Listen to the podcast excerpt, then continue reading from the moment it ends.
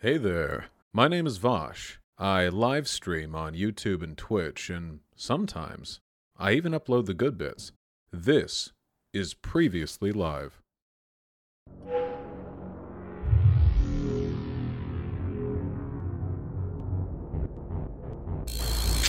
Folks, welcome to Dystopian Times. I am not in my usual set uh, because we had we had a little bit of a problem with the chair that I was using. It was a back killer, and now that I'm a boomer, I have to be as comfortable as possible. So I'm in the regular studio, uh, but I still feel like I have the vibe going. I've got the unicorn, which is the most important aspect of the set.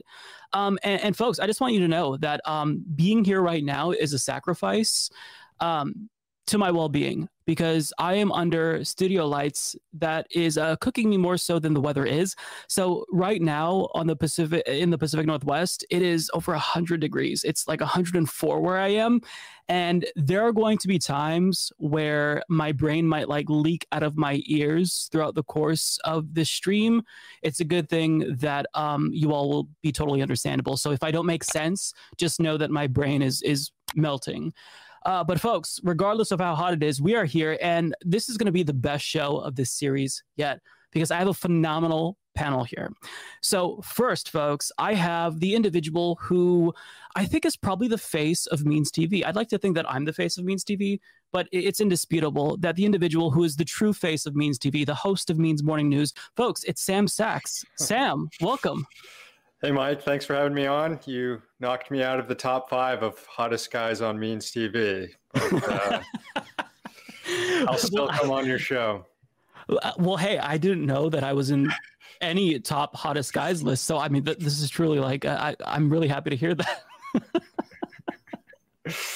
well, folks, the next individual who I am bringing on, you might have already sensed who this person was if you're feeling a little bit of a demonic presence and also, uh, you know, a motherly presence. Well, that's because I have Demon Mama here. Demon Mama, welcome. Hello, hello. It's great to be here. Thank you so much for having me. I'm so excited to have you on. I love the uh, beautiful dog picture behind you. I I watched your Stardew Valley stream the other day, and I've got to ask you real quick, Demon Mama. Uh, Stardew Valley or Animal Crossing? Oh, I like. Well, okay. I haven't played Animal Crossing to a great degree. Oh, so I'm gonna boot you. I'm gonna boot you. Well, okay. I mean, it's fair. I. But the cool thing is, I have a Switch, so okay. I will be playing it in the future. I love Stardew Valley though. Um, also, if you use the petting machines, stop, stop. Auto petters, get out. Auto petters, get out. that is the type of automation I do not stand for. well, when you start Animal Crossing, uh, we will have to visit each other's islands on on stream, oh. and I will give you uh, one of the dick shirts that I made in uh, in oh, Animal sick. Crossing. Yeah. Please give me the dick. All right, folks. Well, the next person is one of my favorite people, one of the sweetest people on the uh, entire internet. I am a little bit butthurt because this individual decided to rip me off, copy the dog cam that I introduced to the world on Twitch. But nonetheless, you know, I'm I'm very happy to see this person's dog. It's Lance from the Serfs. Lance, welcome. Thank you so much for having me. It's an absolute honor to finally be on Dystopian Times Live. Yes, it's it's a long time coming, but it's it's really nice to have you on. And yeah, thank you, Lance. Is well, this like is this like a game show? Is it going to be like that British one? I hope like, so. You know, mm. the, the we can turn it into a game show. We we um, can turn it into a game show. Um, Are you going to give out points that don't matter or mean anything? Yes, I, I could I do that. that. I could give away prizes that are hilarious, like uh, Dave Rubin's book. That's what um, I I won on the Serfs TV uh, show. So yeah, definitely. I actually, I actually have your copy of the book right there, by the way. I just haven't shipped it, but I can pull it out to prove that it exists. I would, I would love. Look, I've been looking forward to this, Lance, and I feel like you're denying me the joy of reading Dave Rubin's book. So, um, it'd be nice to have that. Just, just saying, Lance. I'm just no, it's okay. It's okay. Um, all right, folks. The next individual is riding high right now aside from the fact that they're being cooked because they live in the same location as me, uh, off of a really huge debate that was very useful to me because it stopped me from having a panic attack as I watched the Nina Turner Shontel Brown race. Uh, I still had a panic attack actually, but nonetheless, I was a little bit more distracted thanks to Vaush. Welcome to the show, Vaush. Hello. actually, tragically, uh, Nina Turner's campaign team reached out to me and said the reason that she didn't win was because leftists were distracted by my debate with Charlie. and uh, they didn't they didn't turn ah. out to vote. So actually, that one's on me. I'm sorry, guys. Super bad planning on my part. I live. At least you're owning up to it. Yeah. At least you're owning up to it. Blame Vaush for Nina Turner, folks. and by the way, Vaush, thank you so much. So when I went on your charity stream, you recommended Castlevania on Netflix. Mm-hmm. Uh, I binged that in like a weekend. So that That's was a good. great That's recommendation. it really was good. very, very good. So thank you for that. Um, so folks uh, i'm really excited to get started. Uh, usually we'll start with like news stories but I, I think it would be useful since we have so many brilliant people here. I want to open it up to a discussion topic that's kind of been on my mind lately possibly because it's affecting me as well, and that is doomerism, uh, disproportionately on the left among younger people. So, you know, we saw Bernie Sanders lose in 2020. We just saw Nina Turner lose. We are dealing with, you know, a pandemic, a housing crisis, a student loan crisis. And every time you tune into the news, and if they're talking about climate change, which is fairly rare, but if we learn about climate change, it's always bad news. This week we got the IPCC's uh, new report and it looks really, really bad. So, my question to the panelists is how do we keep people engaged amid all of the doomerism? Because the way that I kind of feel sometimes, and I don't necessarily vocalize this because I don't want to discourage people, but I kind of feel like nihilism is is a little bit alluring and i always feel this instinct to check out like every extra loss that we feel you know bernie sanders losing nina turner losing i always feel the instinct to check out of politics and you know i fight that but I know that young people, they also feel that urge as well. And so I try to find ways to keep them engaged in politics that are destructive, try to find ways to get them to channel their anger and disillusionment with electoral politics and capitalism. But sometimes I don't have all the answers. And I don't necessarily think that there's a perfect answer. Hence why I kind of wanted to bring in all of the uh, wonderful people here. Lance, uh, what are your thoughts on this? Like, what's the one thing that you think is helpful in trying to keep people uh, engaged, um, and not just during election years, but you know during off years like now. It's it's such a an open ended question, so feel free to take it wherever. I mean, this I is a lot. I, yeah, well, I was hoping I was going to be like the third person, so I could, well, so I could jump in there and be like, and by the way, the corporations want you to be sad. That's how they win. Don't give in to their. So I'd sound powerful, but instead I'm going to be like, uh, well, um, take some time, please, to uh, log off. Like everyone, yes. people use that as an insult, uh, but you know, sometimes it's nice to, uh, you know, touch grass, touch ass, touch sand. Uh, touch grass, sand is uh, sand is coarse uh, and all that kind of stuff. But it does it does help with the mental health. Um, in terms of what's going on, I'd say um, maybe we should celebrate victories more uh, boisterously. I don't know if there's a better word I'd use for that because there mm. are still leftist victories going on all around the world, and and not just concentrating on Canada, the United States, but if you look at Central and South America, there has been some very good decided pushes towards leftist governments. I know they are problematic. I'm not I'm not going to try and open up a whole other can of worms here and get us talking about you know uh, geopolitics going on around the, uh, the globe, but there are still there are more victories than sometimes people think. And when we just concentrate on the news itself, it's very hyper commercialized to make us think, well, the vaccine apparently doesn't work 100% of the time. We were promised invincibility juice, and instead we're getting 97% uh, juice. Like, what the hell is going on, right? Uh, whereas there's like, we could concentrate on the other good news. that places where mass vaccination is happening, like in British Columbia, the numbers are plummeting, you know, stuff like that. Sorry, I'm talking for a while. No, no, I, I, think that that's you know that's a great start. I tend to focus on the negative, and part of it is, and, and Sam probably has the same problem. You know, we cover the news, and almost all of the news is negative. Like whenever there is a victory, I tend to try to over celebrate it, but oftentimes it's difficult. Uh, do you want to weigh in on this, Sam? Because you're the other like news video person on the panel, um, and everyone else is kind of video slash streaming. But you know, how do you like how do you deal with this issue? Because I'm afraid, just like with videos that I post and covering certain news stories, that it's going to turn people off to electoral politics and politics in general. And I, am trying not to do that, but at the same time, you know, I don't want to sugarcoat it. Sometimes maybe we can use doomerism to make it some sort of a spark or be the catalyst that you know encourages someone to get up and get involved, perhaps join DSA or something to, of that nature. But how do you deal with this, Sam? Well, it is tough. I mean, there is a thin line, I guess, between you know doomerism and and false optimism and trying to figure out you know, where to draw the line. Things are bad, and and we have to recognize that and tell people that.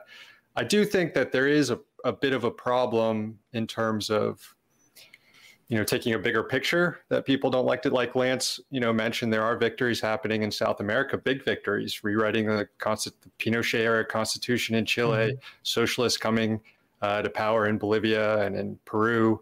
Um, and it it seems like here in the U.S. the the sort of doomerism popularity or the the notion that there is no left you you hear that repeated a lot um, in sort of leftist media circles, which is kind of odd for mm-hmm. someone like me who's kind of been paying attention to politics for 20 years and you know there was no left 20 years ago i can assure you there's a lot more of something resembling a left today than there has been at any other point in my lifetime. And yeah someone can counter and say well it's not like it was in the you know 30s and and you know when we had militant labor unions and we had uh, uh, labor unions you know a third of workforce in a labor union sure we're not there.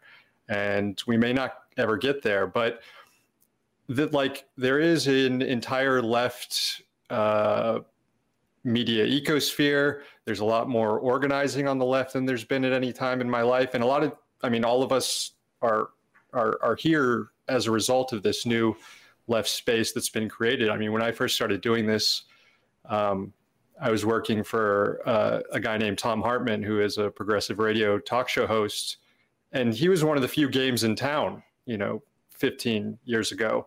And I was working on RT with people like Abby Martin, and that was one of the few places that you could sort of get anti-imperial uh, leftist news content. And now there's just so many more sources. And I guess, you know, a debate can be had of whether or not that's advanced our goals, but I think it has very much so. So people just joining politics, you know, with the Bernie Sanders run, I can understand how disappointed they are by things.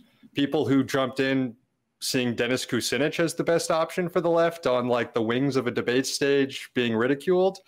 Um, you know, there might be a little bit more optimism to the situation, but um, I guess there's a perspective here, and you know, I I bring that perspective and try to tell people, you know, what I what I'm seeing. But at the same time, the, the IPCC report and the situation with climate change and the the the enormous task in front of us, it's it's it's hard to repel the doomerism. You just yeah, we just have to lie and wait, like for an opportunity. I mean, there's been doom throughout history for the left. Like it's a, kind of the default situation for us.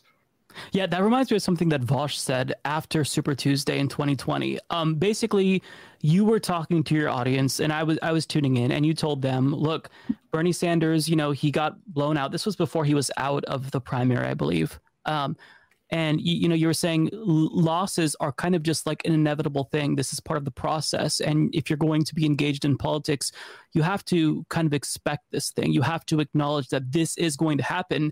And especially if you're a leftist and i'm paraphrasing what you said of course this isn't verbatim but you know if you're a leftist you kind of have to expect that you are always going to be the underdog. This is the perpetual state of your life if you are fighting for the good thing um, and I've tried to like use that message, but you know, make it my my own.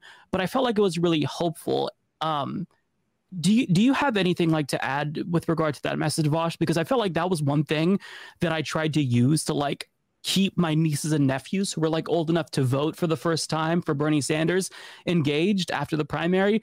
You know, I'm it, varying success, right? Some of them don't care at all anymore, and they're, they're, that limited window is gone. But you know, some of them are still engaged in politics. Like, what's your overall take on this? Like, what's your what's your advice for the youths, Vaush? Yeah, unfortunately, and I don't think this is exclusive to the left, but I do think it's a problem.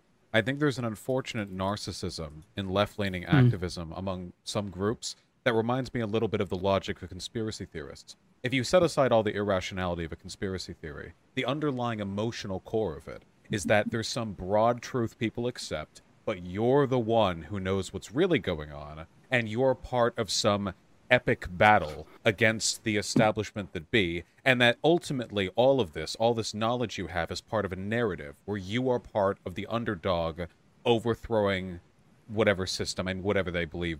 QAnon, anti Semites, they all have their theories. Um, now, of course, leftists are the underdog in virtually every sense politically, but our fight for civil rights isn't a narrative. A lot of people get it in their head that, like, oh, like in 2016, they realize, oh my God, you know, you're right. We are being screwed over by the oligopoly. and then uh, uh, uh, Bernie Sanders makes them aware of this, and then they get super doomer six months later when he loses, and it's like you were an you're you're an infant, you've dipped your toe in this. Can you tell me any point in history, any group of left leaning people who you would think like accomplished everything they wanted? Or hell, any group of ideologically motivated individuals. At any point in history, can you ever think like in all of human history, do people who get involved in politics ever die happy? No. We never do. So stop expecting that your life is going to be part of some three act arc where we overcome all the problems that you were made aware of in your lifetime. It's not going to be. You're going to set yourself up for misery if you focus on things from that narrative perspective. So don't. It's not that's not how it works, okay? People tens of billions of people have died throughout human history thinking that they were facing the end times uh, watching their civilizations collapse, their ethnic groups being exterminated, plague ravaging their land, dr- famine, drought. Sometimes they were right and sometimes they were wrong. But the narrative of recognizing injustice and then overcoming it singly in your lifetime, it's it's a fake narrative. Latching onto it will only worsen your mood in the long term. But there is a solution, and it's a very simple one, okay? Focus on yourself. Make yourself the kind of person who is good at advocating for the things you care about. That's what you need to focus on. Your day to day process, the thing that you adhere to, the thing that you base your mood around, isn't what you see in the news that day. It's how effectively am I acting as an agent for my own will. So stay happy, stay healthy, stay educated, and when the time arises that you may be useful to some service or cause, go for it. And that's what you should focus on. And if you do that, you'll be an infinitely better advocate for your ideals than somebody who engages in the opportunistic, you know, uh, bandwagoning of hitching a ride to whatever movement they think might have a chance at passing over the crest, realizing it won't, sinking into depression for six years, and then riding the next one. It is an ineffective and counterproductive cycle. Focus on yourself, and by being good to yourself, you can be good to the world.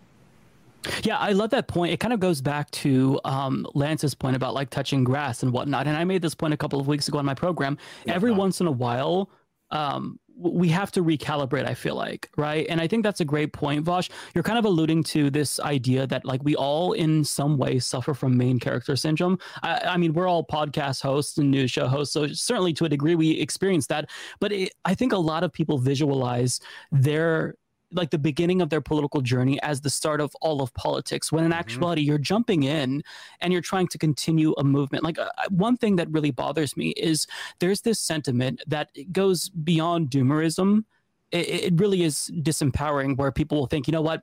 Democracy in america is flawed therefore there's no reason to participate. Now is democracy flawed? Absolutely I think that we need to do away with the electoral college. I think that we need to end gerrymandering and remove our first past the post electoral system because I don't want there to be a two party system, you know, perpetually.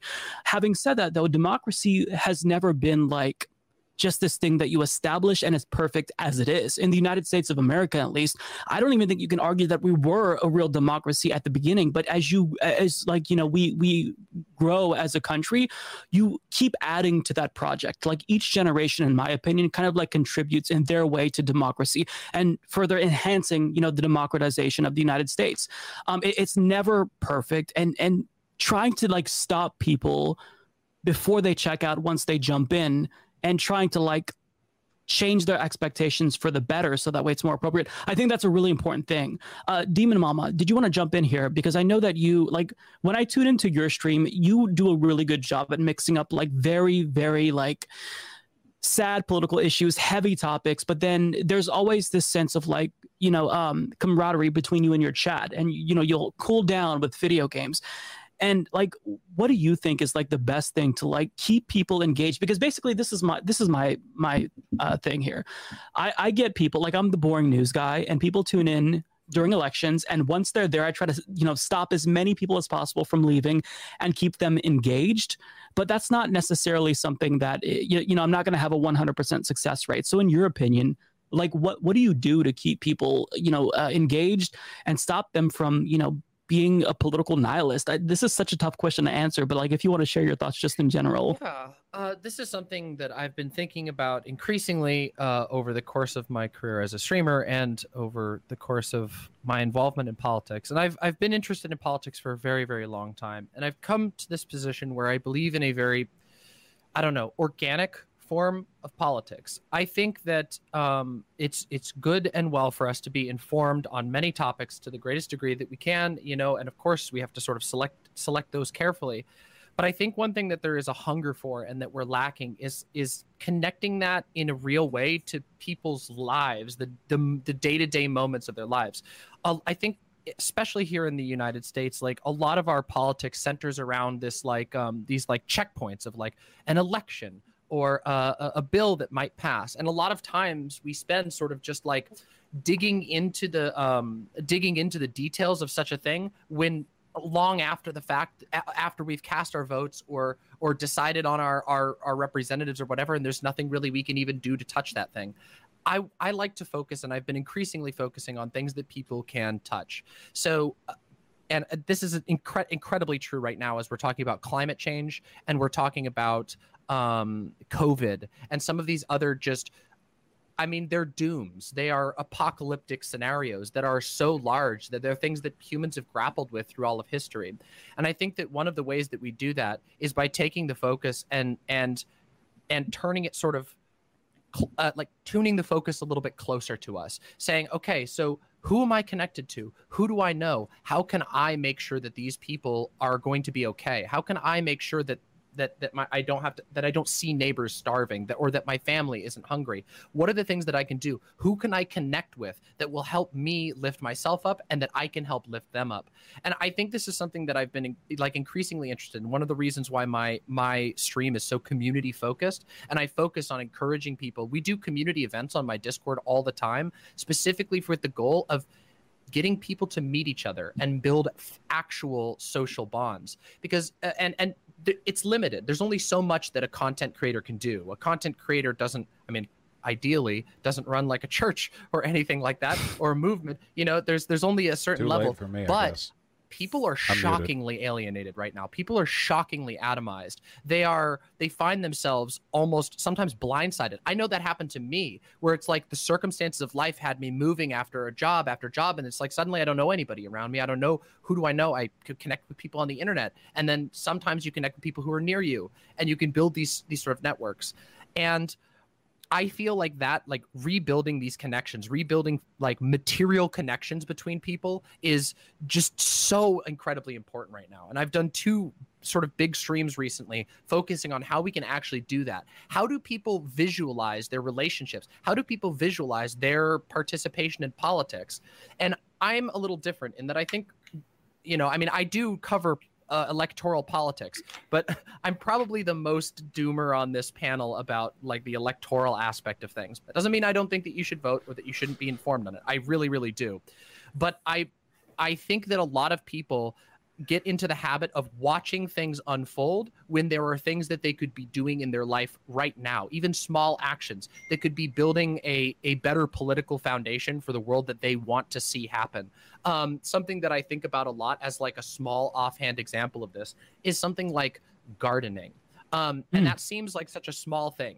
Um, but, uh, but, but, but learning a skill like that, a skill that can be shared with the community, if more people actually do that, their com- not just themselves but their community becomes stronger they're sharing a skill that can keep people alive and if you can encourage people to pursue those types of skills to talk to each other one of the reasons why my discord uh, has a a huge creative section that is specifically designed for people to share information about how to make art, how to make things themselves, how to teach each other, like how to use the tools that they're doing. The reason why I believe in that is because I think that people take those things off the internet and then they put them into the world and the world changes. It is a direct one to one thing. And I think that really is something that defeats doomerism. I think that we've gotten we've gotten into a state where we're very much politics is a spectator sport. People have heard that term mm. before, but it's it's very much so um, when everything is deferred, when all of politics is sort of viewed as deferred across these big uh,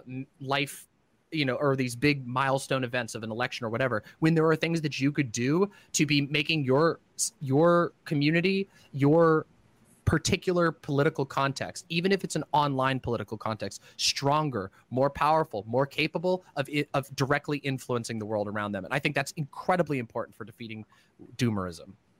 I, I think that's a really great point because you know, politics is everything. So you're not going to fully detach politics from your life, but you can kind of decenter it and and distract yourself, for lack of a better word. I think that that's really important because, like for me, I got to the point where I would basically base my entire mood uh, on on the outcome of a political election, and that's that's so unhealthy. Which is why I think that like Lance's recommendation of touching grass and touching ass, whichever you prefer, if not both, maybe, um, it really is important. And Lance, you do a lot of good like um, distraction streams, like you do a movie night on the serfs. Um, did you want to add anything to this? Because I, I think that's actually a really like eh, you know constructive thing to say for younger people. Um, uh, yeah, I will add this. Like, if you are actually doomer about the current state of things, and I can understand why, like, keep in mind what was the scene in 2016, like pre 2016, before the Bernie Sanders runs, right? Before everyone was galvanized, before everyone suddenly thought that saying like, "Oh, I'm I'm a social democrat or I'm a democratic socialist" was something that was acceptable at the dinner table, and not something that would have your parents be like, "Communist, execute him" or anything like that, right? Like all of a sudden it was like everyone was talking about this, and hey, wait, are we interested in theory? And are we going to read about this stuff? And now we're all united, and and then there's this old man who's galvanizing all of us, and, and he's getting us all excited about all these ideas that yes, all the money is being funneled to the very rich and the working class are getting fucked over and we don't have any more unions anymore. We don't have any more worker co-ops anymore and everything is fucking terrible. And they're pointing the finger at things that don't matter. They're pointing the finger every day at the immigrants. So yes it's it's the people from across the pond that are going to attack us. That's the real problem. Meanwhile the people who are fucking us over are right here. And it doesn't matter if it's in canada or america. So people can become united. People can come together and get galvanized and do like I, I would say decisive action. We just need to be inspired and and and do something about it. Yeah, yeah. I think there is a, a, a, positive frame that you can put on the doomerism. And sure, there are, you know, people who who use it for, you know, benefit to get views, to get clicks, whatever. Right. Um, but I, you know, the the certain like sudden rise in it, you know, does reflect um, people's expectations of what um, the government should provide for them and what sort of material interests should be met. People are getting this doomer feeling because their expectations have increased and their conditions have not increased, and the, the gap between those things is is disheartening, especially and not just in the near term and now, but especially in the future. Um, as you look at a world that's going to be changing due to climate change, um, it's only going to get worse. So, I, like, people weren't really despairing that much in in 2010. I don't remember. I mean, we we were legislation was the debt ceiling stuff. That was what's going on, um, and it sucked and but there wasn't this like it's kind of was like oh well this is just kind of the way it is. This is politics in america. There's no left. There's democrats and republicans. But i think that and it's not just bernie it was the material conditions on on the ground after the financial collapse that was never resolved. And people just kind of getting eviscerated with you know not their wages not going up and having to fill out their credit card to make ends meet and then going into debt. There are all sorts of reasons. And Bernie comes along and articulates these things. And I think a bunch of young people suddenly like, oh, we can have better things. We can organize our society in a different way. And when that didn't happen immediately, because Bernie wasn't elected, and even if he was, it wouldn't have happened. Let's face it. Um, it, it it turned into this like, well, well, you're not meeting our expectations that have rapidly increased, and I mean, there's there's theorists who have written about this, Davies and other people, of like how revolutions are started and stuff. But um, I don't see a revolution anytime soon. But the fact that you're getting this, you have to, eh, you have people's expectations of what society should look like have to be there. And you can look at the entire neoliberal project has been an effort to lower people's expectations of what the social contract should be, what government should provide to you. Um, and it seems like we're finally starting to like chip away at those ideas and start developing new ideas of what we're owed and what as citizens of the US of what our lifestyle should be like. Yeah, that's really important perspective because things are different now than they were even uh, things now that uh, you know are are being discussed weren't even discussed at all. Like medicare for all for an example. Like we don't have medicare for all yet but we have shifted the overton window. Sorry the, the healthcare debate the, the healthcare debate in 2009 where when, when obama came in was an absolute nightmare. Yeah. Where you had people like joe lieberman and ben nelson who as bad as joe manchin is today and i can't stand the man mm-hmm. Ben Nelson and Joe Lieberman were the foils, and they were far, far worse. You wouldn't see these yeah. guys advancing a $3.5 trillion uh, framework, I guess it is right now. We'll see what it is at the end of the day. So, yeah, yeah, that's a great point. Uh, I, am not sure I, if it... I think you. I, I, just had a little bit of a different perspective. Uh. Oh, oh, sorry, sorry. I didn't I think there's a little bit of a delay. I apologize. If you want to go first, go for it. Oh, sure. No, I'd be happy to. But then, yeah. Uh, I just want to say, I think the main character syndrome hit it on the head. Um, I think that there's uh, like an incredible degree of counterproductive self-centeredness. Like, imagine if you could anthropomorphize the history of American progressivism. You somehow had some 250-year-old organism who was responsible in all ways for all progress made in this country. Imagine, like, from the perspective of that individual watching somebody enter politics in 2016 and then like after two years of being involved be like ugh this doesn't work nothing's gonna work and then drop out it's like okay we would have nothing if everyone yeah. throughout history had had that attitude. I mean, nobody ever gets clean wins. If all the union organizers back in the beginning of the 20th century had been as willing to give up because of the seeming insurmountability of their opponents, then we would have nothing, and our workers would have nothing. I mean, they had bombs dropped on them. We have people and I don't want to get into this isn't like a millennial sensibility thing. I think a lot of it is just that we don't have a very strong existing infrastructure for a willingness for for, for sort of a, a means of effective engagement. That mm. and I think people are more and more making politics their personality, uh, which is problematic it, for a number of reasons. Not the least of which is because the needs uh, uh, uh, towards change in a political system and the needs to define yourself as a person do not always coincide. And when you try to make them the same thing, that's going to lead people to make personality driven political decisions and politically based personality choices. And both of those can be mm-hmm. really, really destructive. Um, politics is slow, arduous, gradual, messy, and often counterproductive. Personalities are the fanciful whims of whatever you think you are at the time. And that's great, and that's how it always should be. But there's not much personality to be had in, yep, politics is slow struggle, and we're just going to keep at it for decades and decades, enjoying small victories and suffering small losses forever. Like, that's not, people don't like that. It's not exciting. So people mm-hmm. want to get involved almost to a parasocial extent with the political happenings of their time period, and it just leads to people making really bad decisions. Yeah, that's a great point. Uh, Demon Mama, did you want to jump in? Yeah, I actually have some some sort of disagreements with uh, with both Sam and, and what Vaush has said here. So, okay, the, first one that I was going to respond to was uh, the idea that like people have asked for more and then gotten less. I actually don't think that's true. I think people have asked for less and still gotten less. Um, I think that like the the average like and this is somewhat anecdotal, but I would I would love to see like like a broader scale look into this. Um, but I think that people have been lowering their expectations. I think when I, I remember when I was younger, most of my peers were like, "Yeah, I'm going to go to college. I'm going to get a house someday." Nobody thinks that now. The people I know, even my peers, some of my peers who are doing well, f- sometimes feel lucky to have an apartment because of how rough things are right now. So I think that people have continually lowered their expectations and found that the answer is still lacking.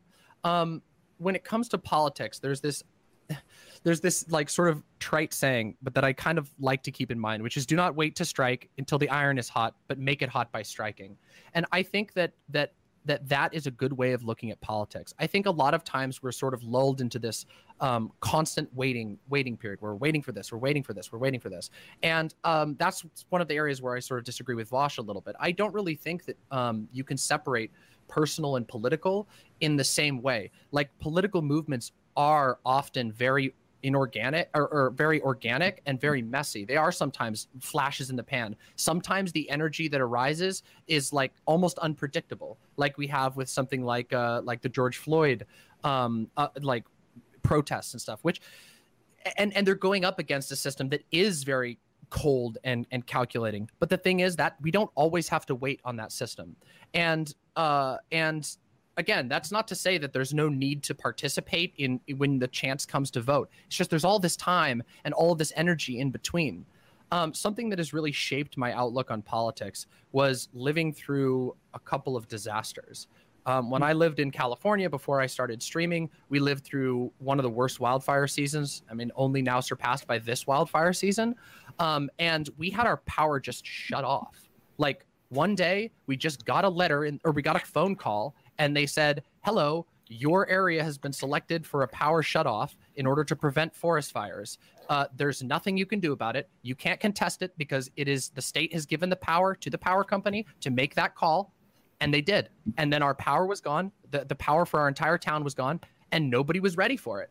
We didn't have power. We just lost. I couldn't watch streams. I couldn't research anything. I couldn't do my job. I just, and there was no recourse. The only recourse was to try and solve the problem. And to, to, and, and we ended up like talking to our neighbors. We ended up like finding out who had a generator. We ended up like actually solving issues that arose when that when that like infrastructure was taken away at last and we didn't wait for anything no aid came we never got aid from the government we never got aid from any of the polit- local political parties that aid just didn't come and when covid hit here in seattle where i live um, i was involved for a long time with this incredible mutual aid group that's like organized by some anarchist collective and it was incredible and they did that exact same thing. They there was no there was all of this fighting back and forth in Congress. All of this, you know, is the money going to come? Is the money going to come? They put up a Google web a Google sheet and they orchestrated. At the last time that I was working with them, which was some time ago, admittedly, I know that they've raised a lot of money three hundred thousand dollars worth of groceries and groceries delivery to people who were were so in need of food that they were searching Facebook for groups that would be able to give them food. This wasn't like a party that was giving food to its members. This was people who were running, who were out of food and they were looking for it. And they put food into the mouths of those people, giving those people another day to live. I think that f- changing our focus to that sort of politics, a politics that can be can be a bit a bit more uh, accepting of people's sort of personal weirdness and their personality and their organicness. A, a, a, politics that is willing to engage with that at face value without judgment and move forward with that organic assumption built in, I think is very, very powerful. And I, I think we should focus on that more personally. I, I kind of see common ground, not to be, you know, a fence sitter here between you and Vaush. I, I think that there's common ground on that particular um, statement because I do think that, you know, your, your pers- personality, I think there are some benefits to that being linked to politics, but I do see how it can become something that's problematic if I mean, maybe perhaps it depends on the personality. I mean, we can all think of individuals who are very problematic personalities on the left, um, who I, I won't name, but you know, it it just kind of depends um, on the situation and perhaps the personality. But Vaush, I'll, I'll let you weigh in on that. Oh no, I just think that um, I, I just think that in a lot of ways, you know, um, we should treat our political engagement with the kind of steadfast um, and tenacious involvement that we would say a job. Uh, not that to say that we need to commit eight hours a day to it or anything like that, but that as a, as a part of our interest in and willingness to contribute to a broader collective goal, um, we make it something that we care about, we treat it as such, and we do so with some degree of seriousness. But we do so with the understanding that the responsibilities we're taking, the the effects of our actions, they extend beyond just us. They're not just a reflection of our personal willpower, our personal wishes. I'll give you an example, okay? Biden. I don't like Biden. I've never liked Biden. I didn't like voting for Biden, but I did vote for Biden. Uh, if I had considered a vote an extension of my personality, a reflection of my personal interest and identity, then I would have simply not voted, or would I would have voted for a third party candidate or something. But I don't. I consider it a stark and utilitarian choice about who is the least terrible person who has a shot at being in there. So I cast a vote for Biden. A lot of people turn it into this big identity thing that they're not the sort mm. of person who would vote for Biden, or they're not the sort of person who would look at what's going on in the world today and continue to invest time and energy into it because things are going so poorly that it's easier, it's emotionally easier to just withdraw. And that's what a lot of people are doing. They're withdrawing. They're saying, uh, oh, this just doesn't work. It's never going to work. We're doomed. You know, they kind of just want to cross their arms and smirk as everything else falls apart, you know? And I think this is a mm-hmm. horribly counterproductive attitude. There are people who have done a lot of good in much, much, much worse circumstances than what we're dealing with today, you know? I mean, obviously, I'm a live streamer, so I've got nothing to complain about. But even like broadly, left leaning people today in this country probably can't hold a candle to what the left felt back at the beginning of the 20th century, or how the left felt back during World War II. Or, like, for example, when America refused to take Jews that were being sent out from Germany prior to their execution, you know? Like, imagine how being a leftist must have felt at that time, you know? Like, seeing all of that happen. It's always been a process of suffering. But they still did good work back then, you know?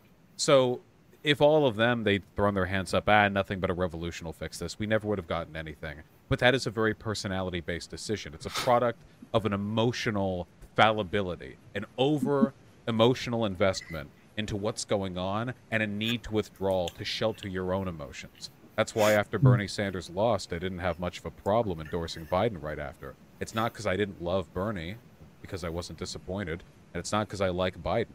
It's because it was never about how I felt. So it was an easy yeah. choice for me. I mean, it sort of is, right? I mean, voting is sort of how you feel. I don't, I don't, I don't think I take that view where people who, you know, didn't want to vote for Biden somehow put their personality above, above what was good for the country at the time. Because, you know, I, it gets it treads awfully close on on scolding powerless people on what they should be doing oh, sure. in a system that does not provide them any options and has completely eviscerated them. So, and ultimately, like the people who are sitting on the fence or didn't want to vote for for Biden because they're too left of Biden is a very insignificant portion of the electorate and not really driving any of the bad or their lack of participation isn't really what's responsible for what's what's what's the engine of destruction that's happening. No, but that's kind of a deflection, I, right? It's, I mean, it's Sorry, a significant portion of the left. The discourse about Bernie or bust or not voting for Biden was super present online. It still is super, super present online. Is it a huge part of the electorate? No, but we're talking about the mentalities of leftists here. And yeah, if a person thinks that not voting is a preferable choice to voting for Biden, I'm okay scolding them for that. I mean, we're at the probably the the sort of and I don't know, maybe maybe there's more influence of that sort of sect of the left, but Biden still prevailed in the election despite, you know, their whatever how many people held their nose up or didn't hold their nose up and chose not to vote. Um, can I respond to that, Mike? Yeah, Lance, do you want to jump this, in? How this works? Yeah, I, I just wanted to say that I, Sam, I'm totally on board with uh, a diversity of tactics. I think that's very, very important. I think that you should have people doing mutual aid. You should have people doing unionization. You should have people doing worker cooperatives, all that kind of stuff. But in terms of harm mitigation, I think that's also incredibly important because if we don't engage in those kind of tactics, or even better yet, you know, try to get progressive or leftists into office, then we cede that ground to liberals and conservatives, and they dominate those arenas. And trust me, they are very invested in maintaining the levers of power, getting in there, making sure they stack the courts with judges, making sure they stack the courts with supreme judges, so it just haunts us for years to come. So the left can't kind of like stay by the side and be like, I'm going to do um, like a fourth party, or I'm going to do some kind of a, I don't know, I'm not voting just to show that I don't care about this process. Like we cannot let that ground simply be controlled by conservatives and liberals. Would be my point. Well, I'm, I'm not against. I'm not saying people shouldn't vote. I think. I mean, look. I, I mean, I'm a, I'm a communist. I, I I don't think the Democratic Party is ever going to get us to a situation where we need to go. But I do recognize, and I don't agree with people. Okay, I do recognize that you can still improve the lives of millions of people by electing Democrats over Republicans in certain situations.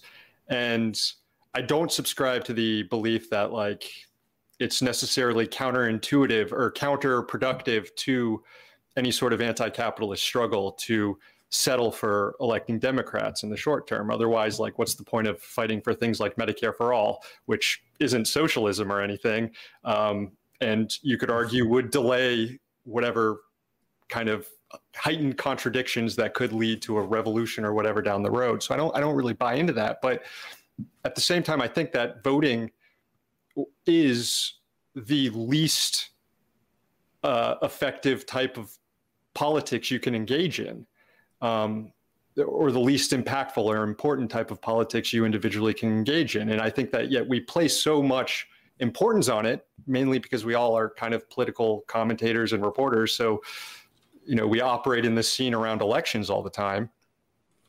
I just, I mean, to me, hmm. it, we shouldn't focus on it too hard. It's just, it seemed like so many people were making the objectively wrong choice. You know what I mean? It'd be yeah. like, it'd be like flushing after you take a shit. You know, that's not a huge part of my brain. Like telling people they need to take a like flush after they take a shit. But if I if I realized quite suddenly that all the people around me didn't do that, it, it would it would it would suddenly become a much bigger deal to me. You know. Um, I don't know. It just feels like pretty straightforward. You get Biden and whatever. Even if it's the least important thing, it's still something you got to do. Um, it's not to me so much of an issue because like the online left represents a huge voting bloc because it doesn't. To me, it was more of an issue of a sort of misplaced or misguided accelerationism. Because even if a leftist doesn't vote for Biden, like to me, it's not so much the vote I care about. It's that they're the type of leftist who doesn't see a difference between the kind of harm Biden could do versus the kind of harm Trump could do. And that to me suggests the existence of a, a whole other host of issues, uh, which may be significantly more concerning than their actual singular vote. You know, like that that could lead into a whole un- bunch of other stuff, like people saying Biden is worse than Trump, or people underestimating the threat of fascism in this country, or people who think that Trump was better on foreign policy, and it gets like this whole like a, like a branching web of bad ideas. I think there's too much hype, hyperbole on the left. Uh, and I do think that that's a problem. Like, there are many people online who will say there's zero difference between Donald Trump or Joe Biden. And there's some people who even self identify as leftists who will argue that Joe Biden is worse than Donald Trump, which is, if you're a leftist, I, I don't think that there's an argument there having said that though i do recognize that you know times are tough like doomerism is the subject and for me i like as as a podcast host, I feel like I made a different political calculation than I would have if I wasn't a podcast host. So like after Bernie Sanders lost, I was very like fuck Joe Biden. Like I, am so I'm so done. I'm not gonna vote for him. Fuck him. Like on Super Tuesday, I was also like that was a very like my dad died on Super Tuesday, so I see oh, Bernie right. Sanders losing. My dad dies. So at that point emotionally, I was like so irrational. I was like, you know what? I live in Oregon it doesn't matter what I do. And fuck Joe Biden, I'm not going to vote for him. But then as time went on and Trump became more authoritarian, um, and I, I, heard different perspectives. I thought, you know what, I can't just like you know hold my nose up in the air and, and say, you know what, I'm leftier than thou because I didn't vote for Joe Biden because I live in a swing state. Because at the same time, I, I'm telling my viewers, well, I'm not going to vote for Joe Biden, but you definitely should if you live in a swing state. So it's kind of like this like there's there's this fakeness to it, right? And that's how I felt. Like I felt like it wasn't fair that there's this expectation that you know my my swing state viewers support Joe Biden so we could stop Donald Trump, but I don't have to do that. I don't have to feel gross, you know, about holding my nose. Um, and it was it was Vaush's video where he was talking about Bernie or bust. And I shared it on Twitter and I got a lot of backlash because they were like, oh, well, how can you share this video when he's doing these ad hominem attacks, calling people dumb fucks? I'm like, honestly, though, when he like said dumb fuck, like something like clicked in me. I'm like, oh, yeah, I am being kind of a dumb fuck here. And I should probably stop putting my emotions before everything. So, basically long story short like what i try to do is acknowledge that like people are people and we should have a diversity of tactics as as lance was saying and you know we should I don't know, just try to try to do our best to keep people engaged. Like I have like in in 2016 for example, a lot of folks hated Hillary Clinton, myself included. And like for my mom, she registered to vote for the first time uh, in her 60s for Bernie Sanders. And then after that, she's like, okay, well, I guess I'm back to being apolitical. I'm not going to vote. I don't care enough. Um, and so voting for a third party for her like for Jill Stein back in, in 2020. I'm like, well, look, if that's going to keep you engaged and you vote and then you vote down ticket for other Democrats, uh, you know, the Senate, I think that that's perfectly fine. So like finding ways to keep people engaged is is important to me, but it's not a perfect science because everyone is so different. Like a lot of people were probably turned off by Vaush calling everyone dumb fucks, but that actually resonated with me somehow because I'm a fucking weird person. But it, it worked for me, you know. And sometimes we need to be shaked. Other people, you know, you approach them more, you know, softly and in, in a more uh, I don't know personable way. It just it, it kind of depends. But I'm, I'm rambling at this point. Demon I think you wanted to jump in as well. I'll give you the last word on this before we move on oh, to sure. the next segment this is a topic I, I think is like super super interesting to me and and mm-hmm. the, there's the whole touching on the whole Bernie or bust thing. I mean i think people are prone to be very emotional online in general. They they state their sort of unfiltered thoughts into twitter and it can be hard to figure out what people are like actually going to do with that. Um for the record like i made my own like videos against the bernie or bust position because i think it doesn't help anything. I wish that people would view voting as a strategic chore as a thing mm. that you got to do because you want to set up the ground for being as easy as possible for you to get what you want. Um, but that's kind of a like that's a hard sell when our entire our entire political system tells us that like voting is the number was like the mark of your American identity. There's mm-hmm. so much of that emotion that is infused in making elections the the sort of center of your personal politics. And uh, and I think that people feel a lot of disempowerment. I think that there is a um, a a sense that like yeah i did the things i'm supposed to do that i've been told i was supposed to do my whole life and it hasn't done anything for me. I'm still sitting here with no power in a in a mountain in california or whatever whatever name what it is if you want to go about uh, covid or, or whatever name a hundred different things. And i think that disempowerment is like sort of the underlying factor that inspires a lot of these like bad conclusions because people conclude that they're disempowered and they don't know why they're disempowered they don't know what it is that's disempowering them um, I, I really like that um, that Vaush was talking about um, like the, the sort of like old lefty politics and i think it brings up something or at least i would like to highlight something about like older leftist politics in america specifically is that it was based around bonds leftist hmm. politics mm. in the past was based around a union or your community or your the company town that you lived in. You would uh, your farm your friend's farm these things that where people had very real connections and they could make that connection up to the next level up to whatever next level of politics there is. They go we need to get this president in here because our union will suffer, our community will suffer if that guy gets elected. I think it becomes easier to sell people on strategic votes and on voting as a block as opposed to voting as like a personal expression if they see their voting in the context of a community of of a of their vote laying a sort of foundation for this network of bonds that they have. I really really fixate on on alienation and the separation that a lot of people have these days because I think it influences a lot of our politics. Um, I also think that we have to start thinking about how communities are formed in a different way. I don't think we're ever going back to a union based politics. I don't think we're ever going back to like party based politics in the same way that we used to. Um, I don't know that unions are going to have like a big comeback. It'd be really interesting if they did. I think unions do some really good stuff.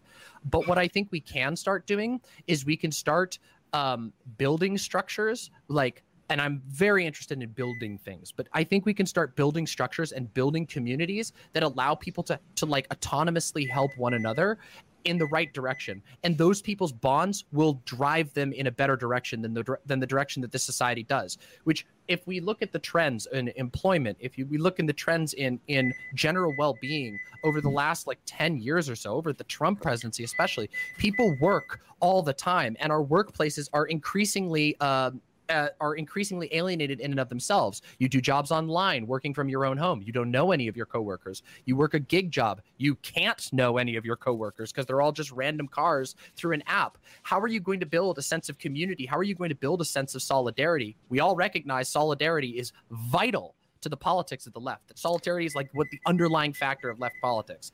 But how do you do that? We need to figure that out. We have to figure out how we rebuild solidarity, actual solidarity. How do we, you know, build bonds between people again that will inspire their politics. And I think that will have a if we can figure out how to reconnect people, how to make people understand their context, they will be more interested in politics and they're more likely to be willing to make a strategic vote on something like Biden um, if they're if they're if they're truly convinced that they're not powerless, that they can go, oh, yeah, whatever, vote for Biden, sure, whatever, check it right off. I don't even think it has to be a matter of suppressing your emotions. I just think we have to change the emotional context. Say, yeah, it's not a big deal to vote for Biden. We're just doing a strategic vote. Now let's get back out there and let's do this thing with our online community, with our IRL community, with our physical, like, household community or our town community. These things that give you a sense, a feeling of political power because you can actually impact something around you as opposed to sort of just like throwing your metaphorical paper airplane in the direction of Washington, D.C., and hoping to hear back someday while your power's still out. And I, I understand why people feel so doomer. I understand why they feel so disempowered. And I think it's because, like, one of the things that has, uh, that distinguishes the modern left from the left of the past is that the left of the past went through the Cold War era era and got all of their bonds systemically destroyed. You know, um, like I mean, seriously, we're talking organizations that have been broken and collapsed through strike breaking, through union busting, through deregulation, has completely shattered the bonds that were there. And we need to do that. We need those bonds. Those bonds are the, the foundation of everything else that comes after that. Yeah, well, folks, I think that really, if you're watching this and you're not necessarily sure how to feel and the doomism is still like you know it's it's overwhelming you. Maybe you could take pieces of what each of us said throughout the course of this and like you know fill it in. Either way one thing that i always find solidarity in is that you know if politics makes me feel like i'm going crazy i'm not the only one and we're all kind of like just going crazy together. But something that makes me feel even better is knowing uh, how much crazier you know some people are. And and we're as crazy as we may feel from leftist politics it's not as bad as uh, what we're about to see in this next segment. So uh, on this week's weekly dose of stupidity folks i have really unfortunate news. White boy summer is canceled Damn. In a world of politics dominated by the strange, the deranged, and outright insane, we'll hey now take a moment so, to shine um, a light on the in. craziest of what politics has to offer. This is your weekly dose of stupidity. Well, this week, folks.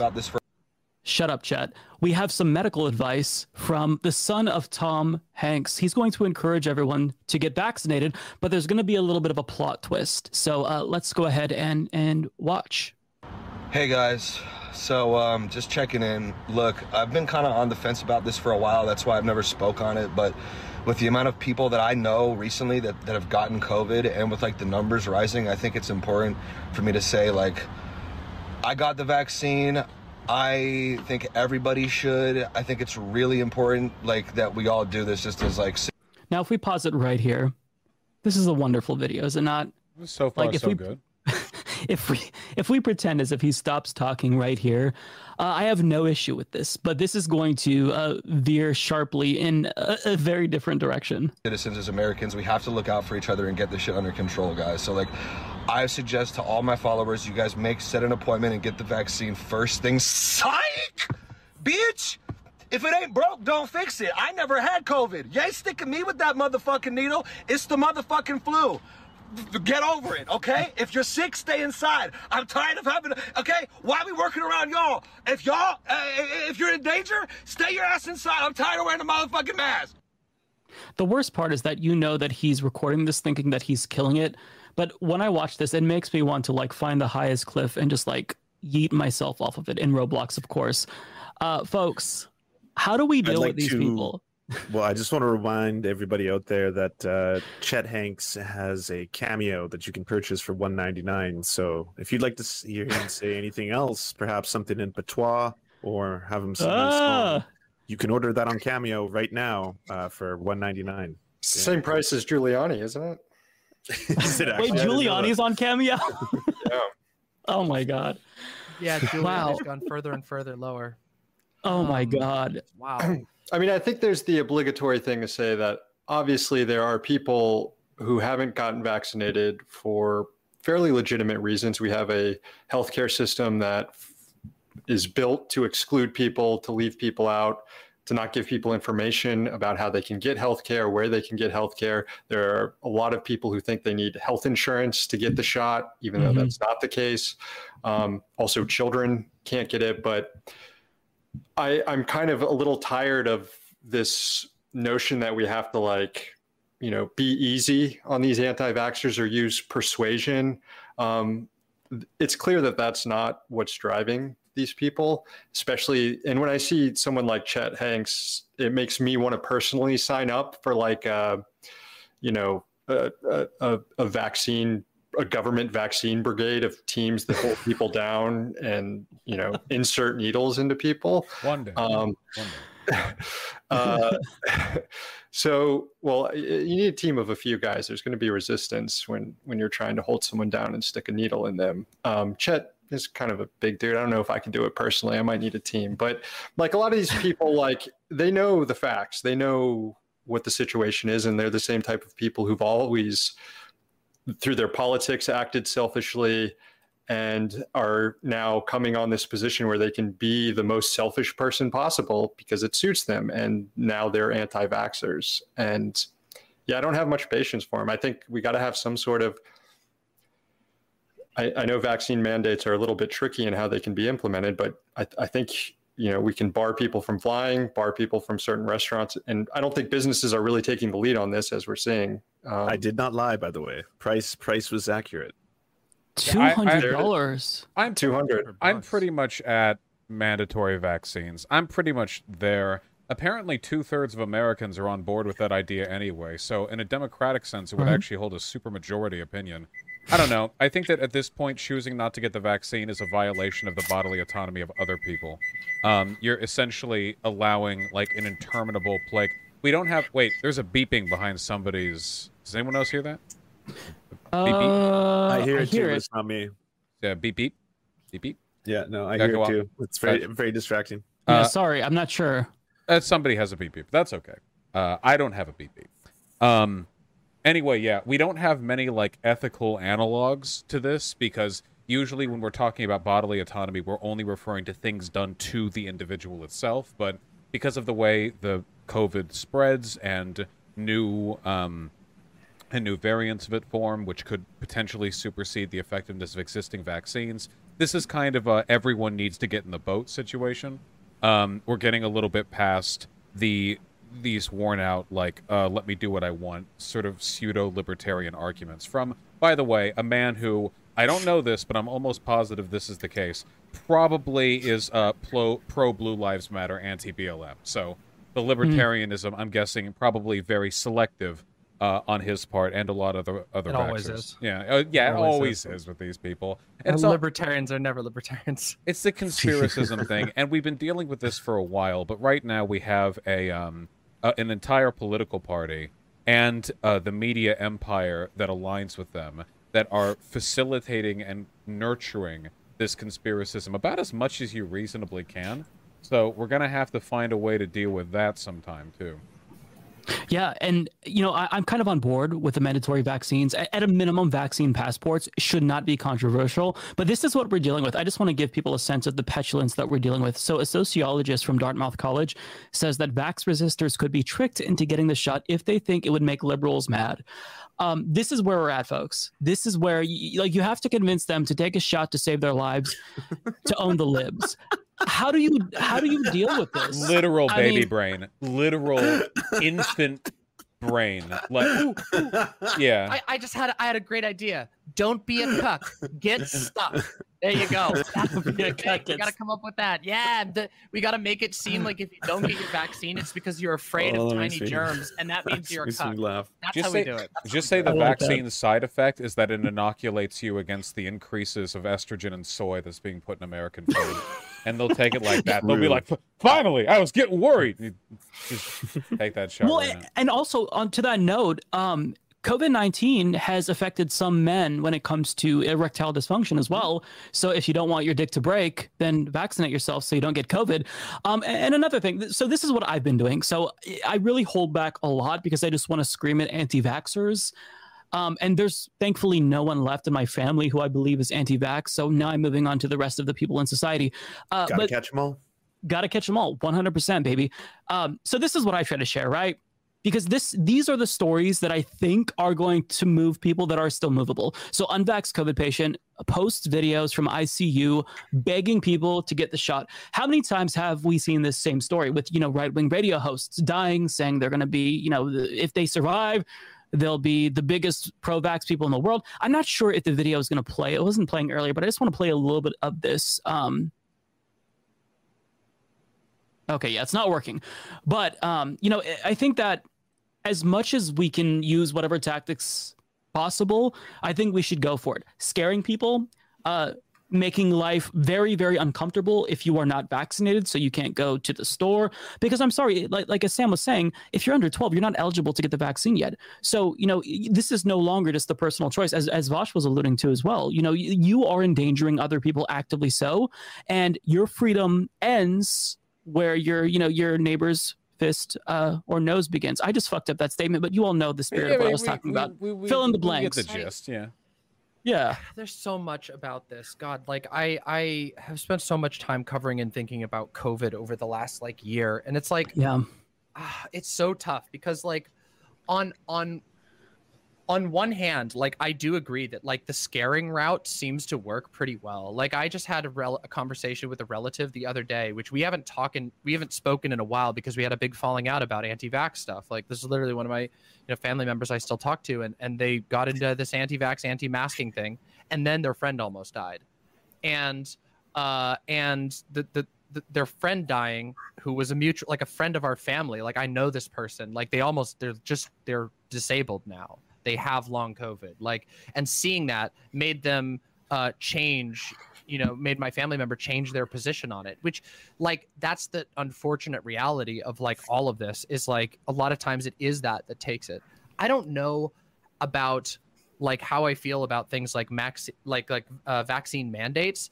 um, not because of any sort of like personal like freedom argument or anything like that, but because I worry what the what that's going to mean for the from the government's perspective. Something that has really frustrated me about our government's COVID response has basically been that all of the policy has been made not around keeping people well and people not dying. I mean, we have six hundred and fifty thousand dead now, somewhere in that ballpark um, which is a lot of Americans dead. Um, but it's always been about well how do we get how do we do the thing that gets people back to work?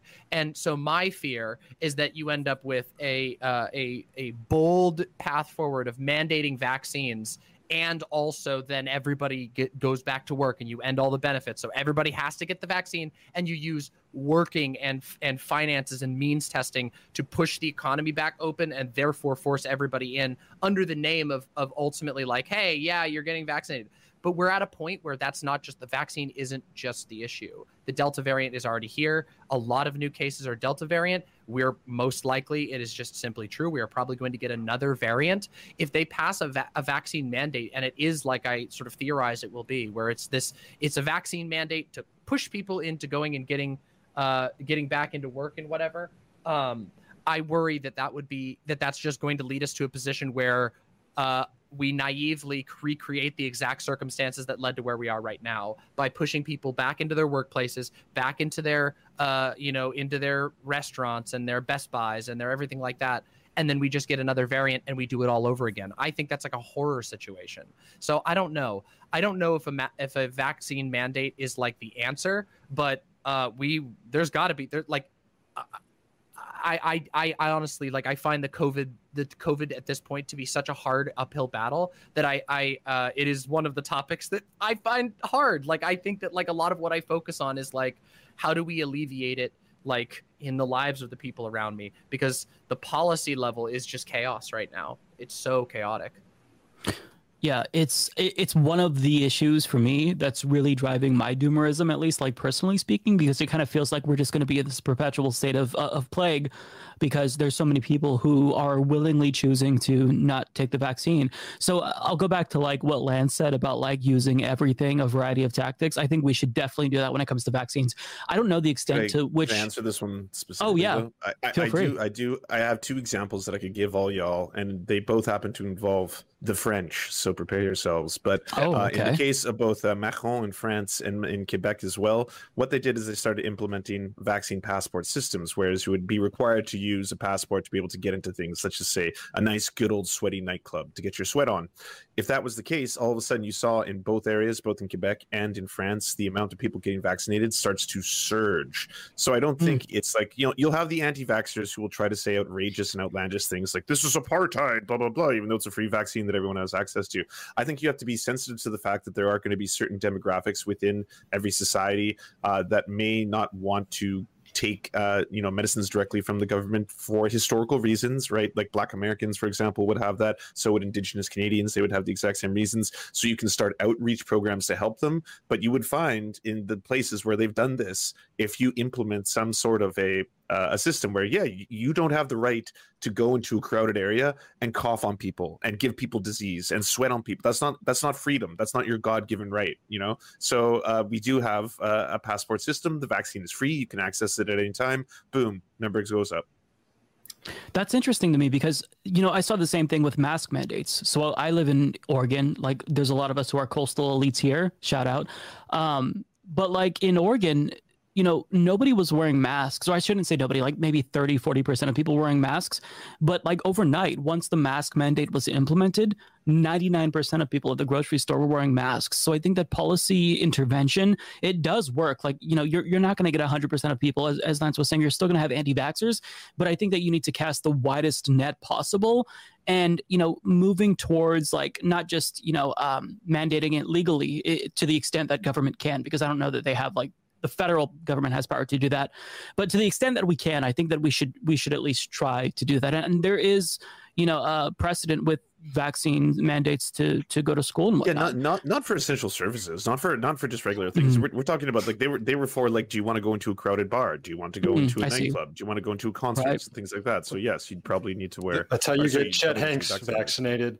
the, the, the, mask, the mask mandates, so fast. The mask mandates are fairly easy legislation because it's mm-hmm. really easy to tell if a person's wearing a mask. And if you show up and you're not wearing a mask, the person can tell you to leave. And if you don't, right. they can call the police. Really easy, straightforward, visible. Mm-hmm. You don't need existing infrastructure. Proving vaccinations is way more difficult. I don't like the vaccine passport stuff that much because unless there was some really rigorous implementation, you know? Um, but the more it gets, the, the more thoroughly it gets implemented, the more um, the more successfully I would need it to be implemented. It would need to be something that's fairly easy to understand and to deal with. We all know how bad mm-hmm. the average person is at managing any kind of technology, any kind of registry, database, bureaucracy. Um, and I don't want that to magnify any existing social inequality, and I'd like to minimize the number of good, honest, innocent people who get caught up in it. I think what we need to mm-hmm. focus on more than anything else, and this isn't usually my go-to approach. You know, we're all very fun and friendly on my stream, but I think we just need to bully the shit out of people who don't want to get the vaccine. just like interpersonally, I mean, in a mutual yeah. aid kind of way, not just policy wise. I think we need to, you know, we need to roll up our sleeves and get back to the good old God uh, fearing, earnest work of just making them feel like shit. Okay, just imagine, just channel all the energy of a homophobe with gay relatives. I mean, just make them feel awful about it. And the good part is you'd be justified in doing so. Say, hey, you want to see my family? You got to get the vaccine first, okay? You want to do this with me? Nope, you're not doing that to you with the vaccine. Oh, wait, oh, you don't, don't not using the vaccine? Oh, okay. Are you curing your illnesses with leeches and lie over there? Just lay into them. Because the fact of the matter is, people only engage in this conspiracy bullshit as long as it's socially convenient to them. It's why Flat Earth took off with the internet, okay? If you are in an environment that doesn't coddle your bullshit, you walk out of it. Okay? So, with regards to the anti vax stuff, just feel okay about making them feel bad. And honest to God, I think that's going to do a lot of good because logic is clearly not going to do it. If logic had anything to do with their decision to not be vaccinated, we wouldn't be in this position, okay? In the absence of logic, all we really have left are how people feel. And I don't know, what do we want to make them to, to feel a hero to get vaccinated? I'll pay them. Sure, we can pay them 100, 200. I'm fine with that too. We can try that. But we should also. Yeah. I mean, I, I, I do think that like uh I, I think that there are incentive things like this this is where we get to that whole like politically possible versus what's like gonna gonna actually happen because yeah. like I mean I still very firmly believe that if we had um if we had just from the get go taken a, a, a large sum of money and put it towards okay hotels have to be closed because nobody's traveling so let's have the government buy like buy out blocks of hotels to, to put people in, like homeless people who don't have a place to stay. Go stay in the hotel. Stay there until the, until the end of the pandemic. Get people off the streets. Uh, pay people to stay home from work. Uh, pay businesses if you have to. Subsidize businesses so that they can stay closed. It would have. I mean, it sounds ridiculous to throw that much money at it, but we we already did that. We already threw money in the wrong direction and like a lot of it. Like Trump threw a lot of money in the wrong direction. And like we're still throwing money now and we have a ton of dead people. So I feel like mm-hmm. the best thing that we could do that would probably be cheaper than even trying to implement passports and this sort of thing is just pay people to do like incentivize them doing the right thing. I do tend to agree um about the idea of like uh, people tend to like you know they'll they'll like get very on board with their Mike Lindell anti-mask vote you know the D- Dominion voting these like wild conspiracies. But then when it's like okay but I need you to then you get to the, the like the like call to action and they're like oh man all the everybody starts sort of mumbling and wandering off in the other direction once the call to action happens. It's true it is. People are like yeah. that now conservatives in America are in a little bit of a unique position with regard to being able to be shamed. Um, so I don't know if it's I don't know if just shaming them and making fun of them will work because they almost seem to get a um, pleasure out of it. Like I mean, we all know about the war about against Christmas, right? Like they love that. Oh, I love the war on Christmas. happy holidays. They'll they'll it's been it's tr- conservative tradition to get to to feel validated by being victimized by a red cup that says happy holidays or whatever. So I feel like they kind of like that. But I think that we could sort of undercut them by calling their bluff and just being like, "Hey, watch this! If you get a coupon for uh for fucking a beer discount for the next six months, you if you get your vaccine, go for it." They're gonna be like, "Okay, I'm not telling any of my family. I'm not going. I'm not gonna go online. I'm not gonna post about it. But I'm getting that fucking coupon." So I, I, feel like we can. I feel like we should do things like that. I mean, honestly, like in my ideal circumstance, if I was Joe Biden uh, right now, uh, I would tell. I would say, you know, uh, convert the hotels, Jack and have him fucking, you know, really dump a lot of money into this stuff. Food, just make food easy to get. People don't got to pay anything. Take a ton of government money and make life good for people. They'll stay inside. If they can stay inside and play video games and watch streams and do whatever all day, they'll do it. And the and the, the virus will die. It will if we choke it off. But if we're not going to get that, I don't know we got to go that far. Maybe we can just do beer coupons or that that thing that they did in California with the joint the, the joint for mm. the jab. You get a yeah. free joint, a nice, you know, nice free some, PS5s. Some nice yeah, whatever. Whoa, sign me There's got to be some solutions. Yeah, there's got to be solutions shot. like that, and I've not seen almost anything like that. Yeah, I that's say that it's. Yeah, oh no, no, please go ahead. No, I was just going to agree with you that it, it's hard to it, it, it's hard to have this debate and blame individuals, and there is blame blame to go to individuals when the government has completely failed to mm-hmm. provide an adequate COVID response from the beginning. There was a way Agreed. stop the pandemic a year ago, paying people to stay home, freezing the economy. And even today, people are advised, you know, if you get a positive COVID test, quarantine for two weeks. Well, how are you going to do that? Like, we don't have places set up like they had in China and in, in Vietnam and in other places where people can go uh, if and be fed and provided for if they end up with a positive COVID test. And it's hard to imagine that we would ever assemble those things here. Although, you know, 100 years ago, we had stuff similar with tuberculosis and sanitariums and stuff. But um, we are not the same sort of society that would like do that because there was no profit ever in paying people to stay home and shutting down the economy. We had to make sure the line goes up. And when it comes to vaccinating people, like, you know, we're all throwing out ideas here because the government really hasn't done much. Here we are at 50% vaccination rate, and we haven't really tried all these other methods to encourage more people to get vaccinated, except like on a piecemeal basis and locations in various places. But like we really, the government once again really hasn't tried that much. And I do also agree that I don't I don't want to discourage people from ridiculing uh, anti-vaxxers. That's my tack as well, just because that's you know how I'm personally dealing with this situation.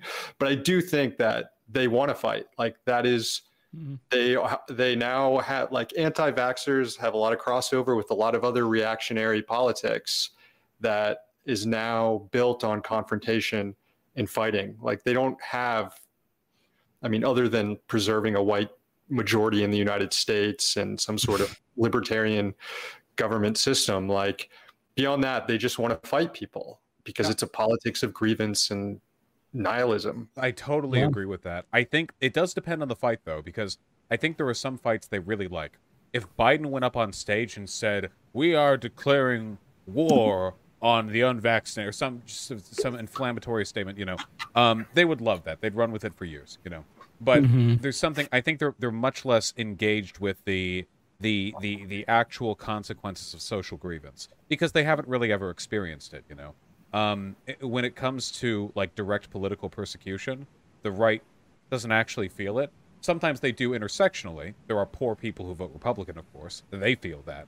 But for being conservative, um, the only derision they really ever experience is people being sort of inherently morally put off by the things they believe, you know? And I think that's something that they've always felt a deep shame about when it comes to stuff like the war on Christmas, it feels like they glorify the aesthetic of social conflict, like the idea that the media elite are coming after them. But people will always change their behavior, well, often enough at least, when subjected to a lot of interpersonal stressors. You know, I just, I, I just, I think it's an element of the approach. Paying people to yeah, get vaccinated seems like it'd be the most effective. I just, I wonder, like, how, how can you bully people out of QAnon? Maybe. Mm. I don't know, but I will say though, I do think that there's value, and I want to give credit to Vaush because there is value, in my opinion, in the catharsis the rest of us get from making fun of those people. Bro, I think we would all. I think I would. If I couldn't make fun of anti-vaxxers, I would have lost my mind already completely across this yeah. thing. So that I, is a value that shouldn't be I discounted. Can, I don't I can, Being mean is self-care. Yeah. what I, True though. What I what I could say from the uh, the made up fantasy land of Canada is that we've got the highest rates in the world right now. I'm not saying this to flex. I'm saying this to say Melbourne inland. Biggest... God. No, no, no, no, no. I'm, I'm 100% not saying this to flex. I'm saying this. What's the biggest difference between BC and say like Alabama or other parts mm-hmm. of the mm-hmm. United States? We don't have own networks. We don't have mm-hmm. Fox News. We don't have Tucker Carlson. We don't have the 24 7 cycle that all you amazing Yanks are pushing up against, right? Because, yeah. like, that's that's what you all have to do. Like, that is your job. And, and, and without someone doing that, you get Tucker Carlson on the radio every day saying that it like force feminizes you and 5Gs you and inserts the robots into your testicles. All that shit does have an effect. You can see it in the numbers. Yeah. And I, I think if Go ahead. Uh, I, I, was just going to say, I think you've touched on something that is uh, is sort of a unique challenge of America in general, right? Is that like America has this such a deeply ingrained conservative media presence. I uh, when uh, Rush Limbaugh, thankfully, departed from this world, um, I, I had a big uh, stream uh, because I grew up listening to Rush Limbaugh. Rush Limbaugh owns America's radio waves. And I mean that in that like it's him and if it's not, if you're not listening to him, you're listening to someone who's backed by him, who's been chosen by not directly chosen by him, but chosen by him to be the, that region's Rush Limbaugh. And that's the same thing goes for conservative TV. I don't know.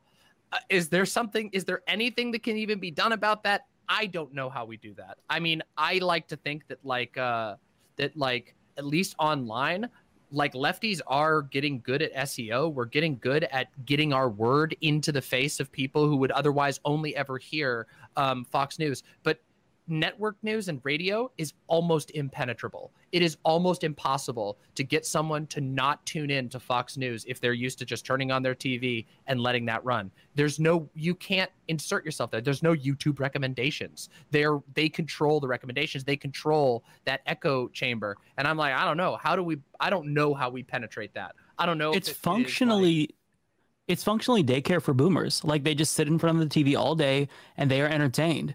But well, um, I'll, I'll, it's it's ahead, also Sam. we there's also Joe Rogan, right? Who's not traditional right. conservative media, who has millions of listeners and has been on a kick that young people aren't really in, young healthy people aren't really in danger of COVID. And I'd say that as much as I've criticized the government's response and it deserves it, if there's one clear message that the government has put out during this pandemic is that this is a disease that affects older people more than younger people, but younger people can still get sick and pass it on to older people. Like this has been right. something I feel like everybody should have known by now. There's no sort of excuse unless you're completely consuming all your media from a place that is looking to undermine those facts. And I see someone like Chet Hanks, I feel like that is where he, that's where he has probably gotten his message. This idea that you know he doesn't need it, that this is for weak people or whatever.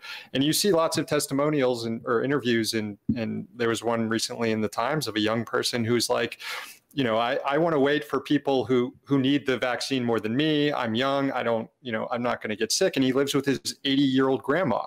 Like he has no clue almost that he can get her sick when he's being interviewed by the Times, and it's you know, maybe maybe I'm assuming he's a Rogan listener. I don't know, but like he's probably this, got, this guy has influence, and I mean he's not considered Fox News. He's probably a lot of people consider him part of the left media sphere, which I would find, which I personally say is ridiculous, but um, yeah. or at least part of this alternative anti-establishment media frame that is now spewing a lot of anti-vax stuff.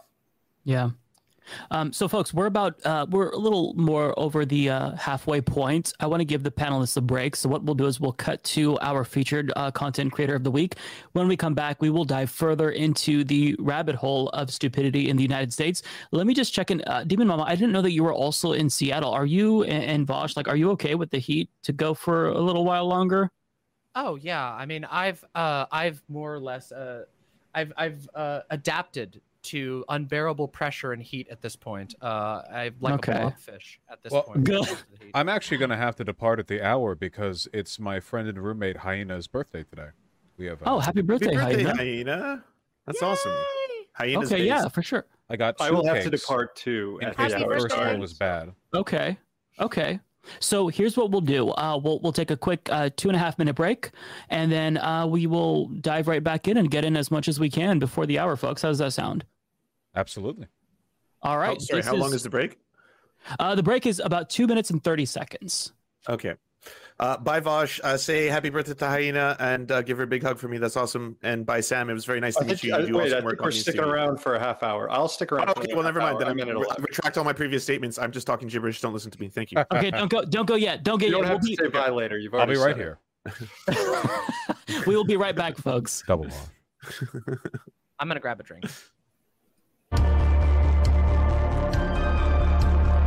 This is this is a cute show.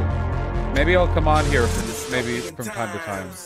I just don't like socializing. Hello. Hi, my name is Amy C3. I'm a leftist housing hey. advocate and independent data journalist, and cool. I stream on Twitch. Awesome. I want to talk about my latest project, though. It is a Thanks. housing news program on YouTube. Sure. Mm. Yeah.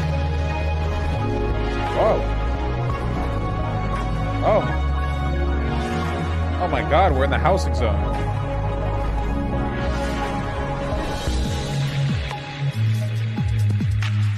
So the show is broken down into three categories. Cool. I start with the general housing story. That's called the rule I then move to a data portion where we take a closer look at the data that is tied to that housing story. And then my favorite, which is the ground game portion and the response by local activists to that issue that was presented in the original housing news story. One of the goals of this program is to inform an audience of people who might be interested in joining the fight and, and being a part of their community, taking on a role of leadership, joining the DSA meeting, going to a tenant union meeting. And for me, that would be Numbers. the most rewarding part of this program is if it did activate people to want to be part of the community movement of empowerment. It's very new and very much a work in progress. So I'm still working on figuring out the format of these videos. But if you're interested in learning more, all episodes are available on YouTube. Housing News with Amy C3. Thank you so much, and I hope you give them a chance. Based. Wait, what? Well, folks, if you're watching on YouTube, okay. there will be links in the description box. And if you're watching on Means you, TV, I will try to remember on, to comment below uh, the the episode of Dystopian Times. Do you want to jump in, Vaush? Oh, oh no, I was I was uh, berating my chat for being uh, very kind to me. I'm here. Hello. Hello, Vaush's chat. Um, okay, one last thing. Um, so before we move on, I just want to plug this GoFundMe. This is for Carly. She's a member of the Humanist Report community. She's one of my mods. Uh, I've known her for years, and she needs a little bit of money to cover a surgery. Um, and she needs $1,500. So I'll link to this on YouTube. If you can help out Carly, she will be eternally grateful. She is an advocate of Medicare for all. But meanwhile, until we get Medicare for all, I feel like these kinds of things, uh, you know, I try to plug them as much as I possibly can. But Carly is a really, really great person. Um, phenomenal progressive and leftist. And if you can help her out, I will be eternally grateful. So please check out Carly's GoFundMe along with uh, Amy C3's channel. Um, so before the break, I said we were going to dive a little bit deeper into the stupidity of American politics. And uh, uh, just to give you a little bit of a precursor, you know, the conservative movement has been fixated on Mr. Potato Head, Cat in the Hat, and lately they've taken a liking to uh, the Muppets. Now, I hope that this doesn't get me like copyright claims because he's going to play a clip of the Muppets. But we're going to watch the Muppets, folks. I'm sure that some of us grew up with it and and see what all of the uh, the noise is about with regard to conservatives and why they're outraged here. Away from the transgender issue, right? It's everywhere, even though transgender issues, well, really affects a very small number of people. But it seems like they wanted to affect a lot more, especially our children. Meet Gonzo. Uh, Gonzo is a Muppet. I just gotta pause there real, real quick because like he's he's trying to create this ominous image, and then he cuts to this beautiful, bright picture of the Muppets, and I just I, I love everything that's happening right here. Or one of these characters, Disney characters. Uh, I didn't know Gonzo was a kid, but Gonzo's big, and uh, well, Gonzo had a secret for uh, Gonzo's friends. The princess Wait for it. Here, Baltony was me. Let me oh. pause it right there before he goes on his rant. We can, uh, you know, already anticipate what he's going to say. But is that not the most wholesome, wonderful thing you've ever seen? Like, how could you not love that?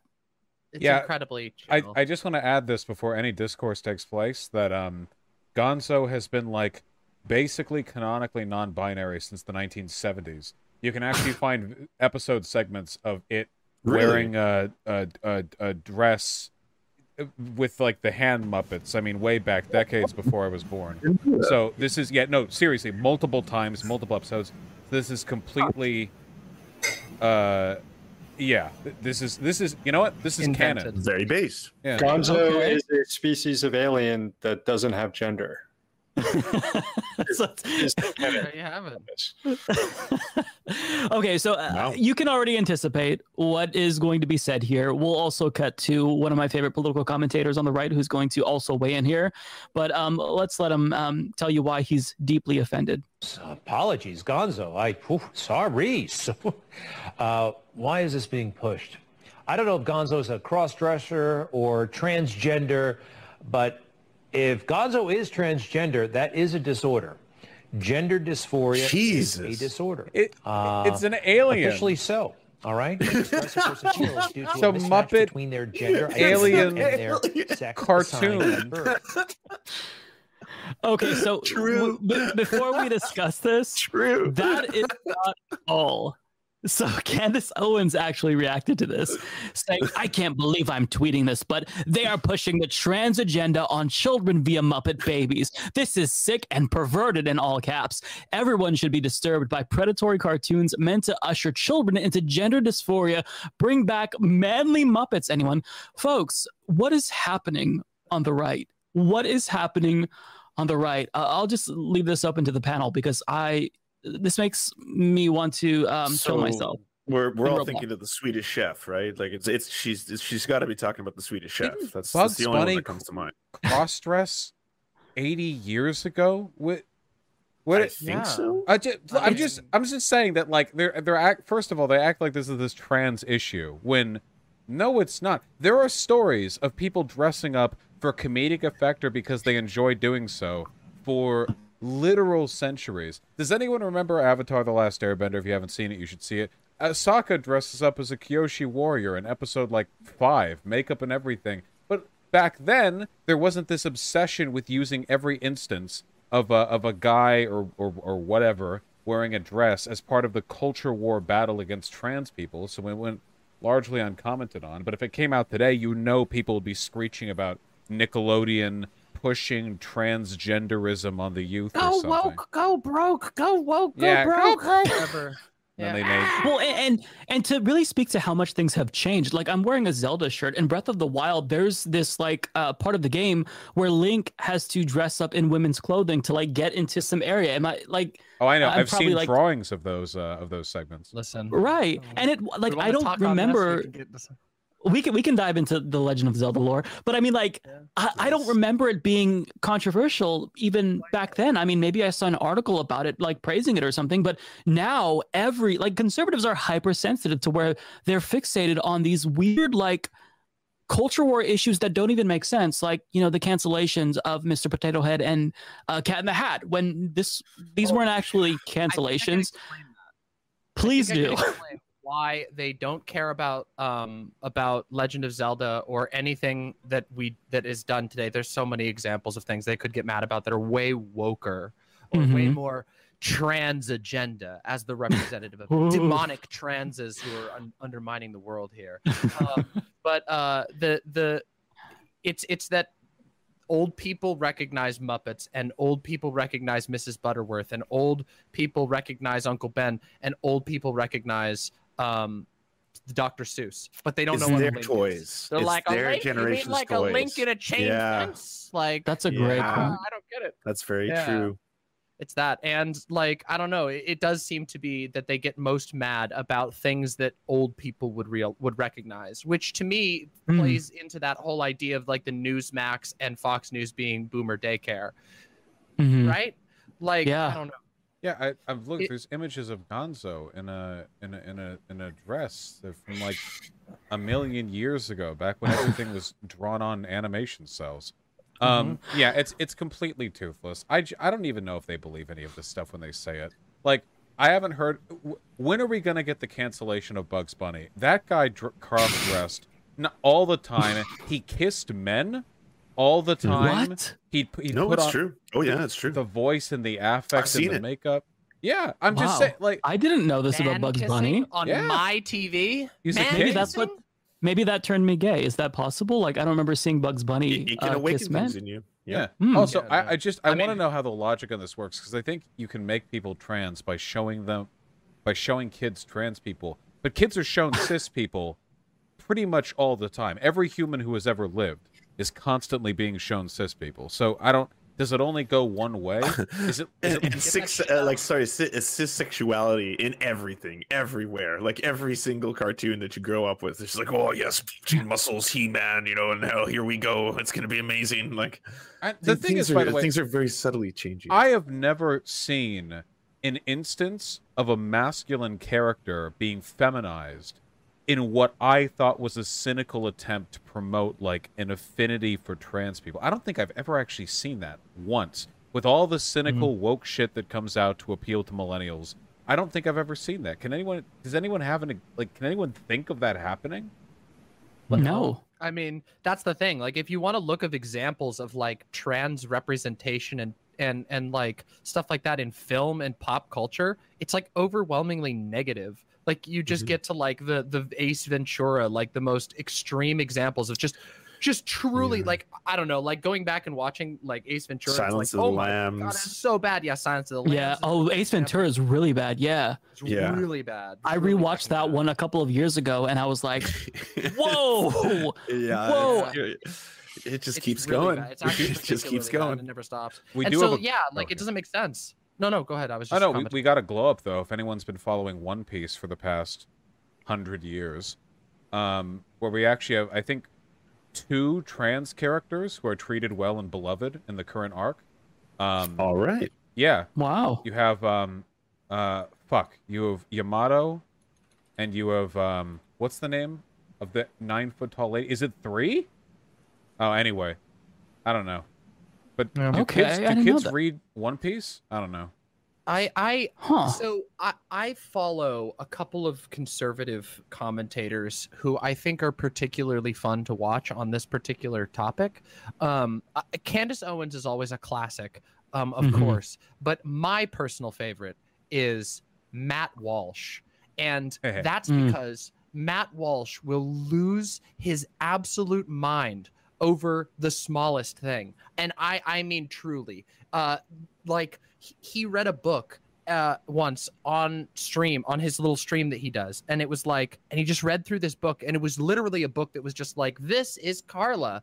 She was assigned male at birth by her parents she's but trans but, but later like on realized that, that cool? she was a girl and he was like this is perversion! This is child abuse! And it's just like i'm not kidding you. He's losing his mind like veins popping like truly angry. And i'm like what are you even mad about? And and and he does this to to anything. And so it's uh the hyster- the like like the, the the hysteria around this like trans i mean i'm not gonna lie look i'm demon mama so like i don't mind being feared a little bit okay like let's be real i like that a little but it's kind of to an unbelievable degree and you can't mm-hmm. escape it it's everywhere last night i got on twitter i'm like oh god why is why is the word trans trending on twitter and mm-hmm. i'm just like and and and I'm like, oh god, every single time it gives me a small heart attack because I'm like, yeah. what, what's what is it now? Is it going to be like some other just uh, unbelievable like just you would think that trans people were orcs if you listen to and just here's Yamato, who goes by he him like, pronouns. It's, it's it's beyond by it's beyond even it's almost beyond parody.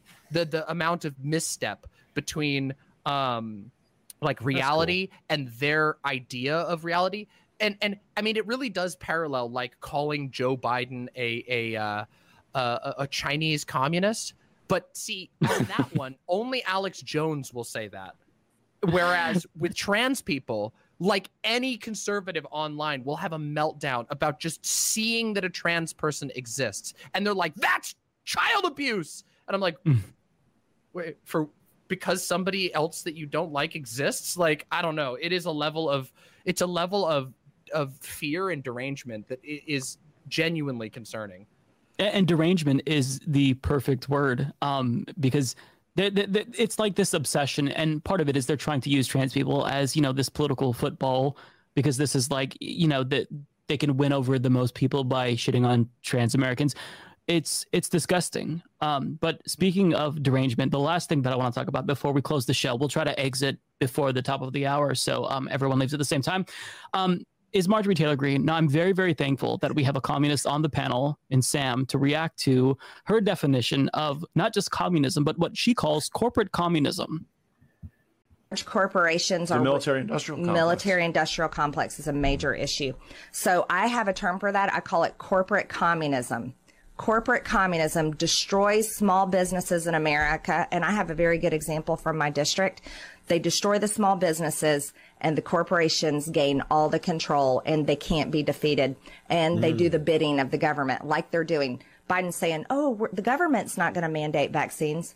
But the big corporations are doing it. Corporate communism. They're putting the policy in place through their businesses on their employees and on their customers, like we've seen with the well, airlines. And- that's capitalism. Yeah, that's, yeah, that's that's that's the point. That's capitalism. I mean, maybe it's a sign that like that we're winning some sort of ideological war that they take all the all the terrible things about capitalism and just try to call it communism they at least recognize that it's a unsustainable system here um, i used to get frustrated when bernie did similar stuff when he's talked about yeah. corporate socialism and versus you know and, and i guess That's i fair. know that there is kind of a kind of a history like martin luther king used similar terminology but it just it it mystifies when we don't need to.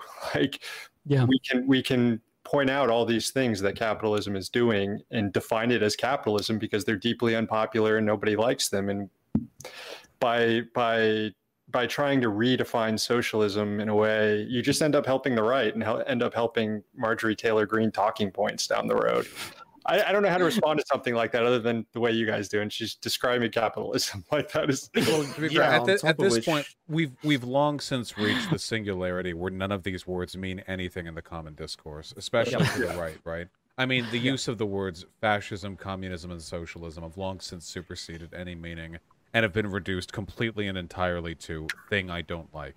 Um, mm-hmm. I don't, I don't know if I don't know if you can ever be pulled back from that point. You know, um, it's because like ha- if a person's 32 years old and they vote red and they think that communism, socialism, and fascism are all when corporations allow vaccine requirements in their stores. Like, how do you? What could you ever do to reestablish the meaning of those terms in that person's head? I feel it's almost like you have to abandon them, and we need to come up with a yeah. new term to describe all this.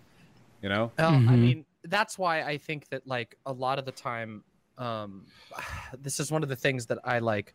I think that there's a lot of I don't want to say time wasted on trying to win over right wing people, but like uh, I think that like most of the time, uh, aiming for everyone who's not already an adherent of of Marjorie Taylor Greene and Matt Gaetz um, is, is usually a good thing because it is, and I I want people to be to understand this. It is almost impossible to fish someone back from a position where they think that like where where you're of your talk where you're talking about where the words are so diluted that they don't even have the same they're not even speaking the same language as you they say communism and that equals in their brain what joe biden does when he orders you know an extra egg on the cat taxpayer's dime like that's what they literally mean and they take that 100% yeah. and you convince them that that's not the dictionary dictionary definition of communism yeah. or of socialism or of anything or of welfare like i mean when they think of welfare like they, like when I think of welfare, I think of an arduous, obnoxious process to get pocket change from the government so that you can have food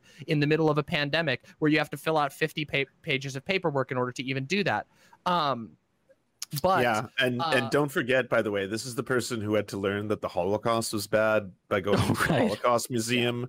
So maybe I don't know if she went to like Marx's grave, she could learn some things about theory. Maybe. In the interim, uh, if she wants to keep labeling everything as way more badass than it is, like I, I don't understand because uh, every day I'm hearing how Joe Biden is this radical communist, uh, you know, neo-Marxist superstar, the child of Engels, and all this kind of stuff. Like where where does that leave us? Where does that leave the left if all these words have no meaning anymore? I will say it does give us a small it does give us one small advantage, which is that uh in when people get to that level of having their own entire lexicon um that's totally different from everybody else, it's incredibly alienating. Um, and mm-hmm. so, like, obviously, the people who are in are very hard to get out. This is like cults, right? Like, it's like once they're in, it's really, really hard to get out. It's damn near impossible. And they rely on that. They fish people in, you get stuck forever, and they slowly and surely accumulate.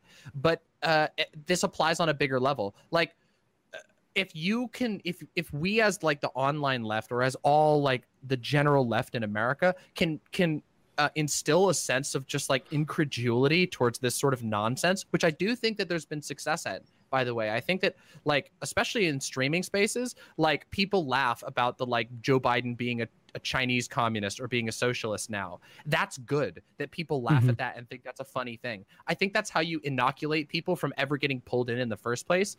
And I think it's a much harder project to try and I, I and personally, I don't even know that if this is something that like online content creators can even meaningfully participate in outside of just sort of chance um, because like like whether you can get people out of that far right of a thing over the internet alone um, i don't know that that's possible but um, we can certainly inoculate a lot of people to this idea that like that rant should be taken seriously at all. And if people watch that and they think, "Oh my God, why is the why is this why is the scary looking lady and the scary looking man um, telling me that Walmart is a is a corporate communist. Um, like then and then they just laugh and turn their brains off because it just seems like a, absurd boomer bait.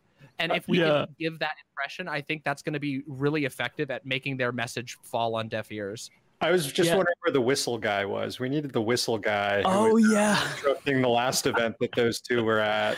That was so good. I love committing auditory assault on people. Oh, that was so good. Uh, okay, so we talked about doomerism for a good portion of this podcast, but I'm actually going to end on a positive note, folks. So we just watched Marjorie Taylor Greene, and I just want you to know if you're watching this and you think that you're not worthy enough, or you're going to take a test and you just don't think you can do it, or you're applying for a job and you don't think that you're qualified. If Marjorie Taylor Greene can get elected to Congress, you can do anything anything. So just keep that in mind. Bro. So Louis having said, Louis, he might be a better example. To be fair, he might be a better example. Uh, okay, so folks, we are at the end of the show. Uh, I want to leave a couple of minutes so all of our panelists can plug their projects, give any shout outs to something that they're doing. Yeah, uh, Sam, we'll start with you. Well, uh, people can catch me on Means TV doing Means Morning News. Uh, we're moving to so we're in the process of moving to Sunday. That's going to premiere at the end of the month. Uh, Means.tv, subscribe, pay what you can afford, um, and catch out a lot of good stuff, including Mike's show on there. And um, I also do a podcast, District Sentinel Radio, on Fridays. Got a Patreon if you're interested in that. Yeah, and this show will be on Means TV as well, so be sure to check it, check it out. Mods are providing you with links in the chat if you're watching this on YouTube. Uh, Lance, tell the people where we can find you and uh, what you have in store for people. Uh, Hi, people. Uh, I do uh, political stuff on the interwebs, and uh, you can find me at theserfs.tv. Just that's the website, theserfs.tv. Also, uh, we've been working for about three months on a Gamergate documentary that I'm really excited. It's coming out very shortly. And next week we'll have a collab with Eamon Animations. That's the uh, nice. super super genius who did um, that uh, recent Steven Crowder horrific, amazing, horrifying, incredible piece of work. So you know what? Don't don't go follow me. Go follow Eamon Animations. Go go check out Eamon Animations on YouTube. He's fucking so based. Yeah, shout out to Eamon. That was an amazing video. I literally binged every single video on his YouTube channel. Um, great, great work. Um, okay, thank you, Lance. Uh, Vaush. Uh, yeah. Uh, my name is Vaush. I'm a Bloodborne streamer. Uh, a professional, first person to beat Bloodborne. Uh, waiting on Elden Ring right now. yes going to be a lot of fun. Uh, when it comes out, there's a very tall red-headed lady. Uh, all going to simp over that when we get there. And uh, yeah, you can find me over at uh, uh, uh, uh, Vaush on YouTube. All right, and Demon Mama. Yeah, um, I'm Demon Mama. Um, my website is like right here. It's wait, wait, it's, it's here. It's here. It's demonmama.com. demonmama.com. If you go to demonmama.com, all of my links are there. Uh, I put out banger tweets on Twitter, so you should follow me on Twitter because I'm really fun. I mostly meme and cream, which is cool.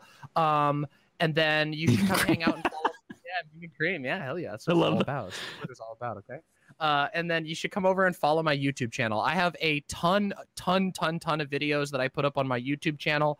Um, there's some super cool ones. For example, I did a video called Demon Mama's Spiritual Deconstruction, which is like a two hour long form story about the cult that I grew up in and my experiences and how that affected my politics. So check that out if you want to like learn about my experiences, where I'm coming from with that. I also have a lot of really fun stuff on my channel as well that isn't about stuff like that please come check me out. I'd love to love to have you hang out on the website and stuff. So thank you so much for having me here.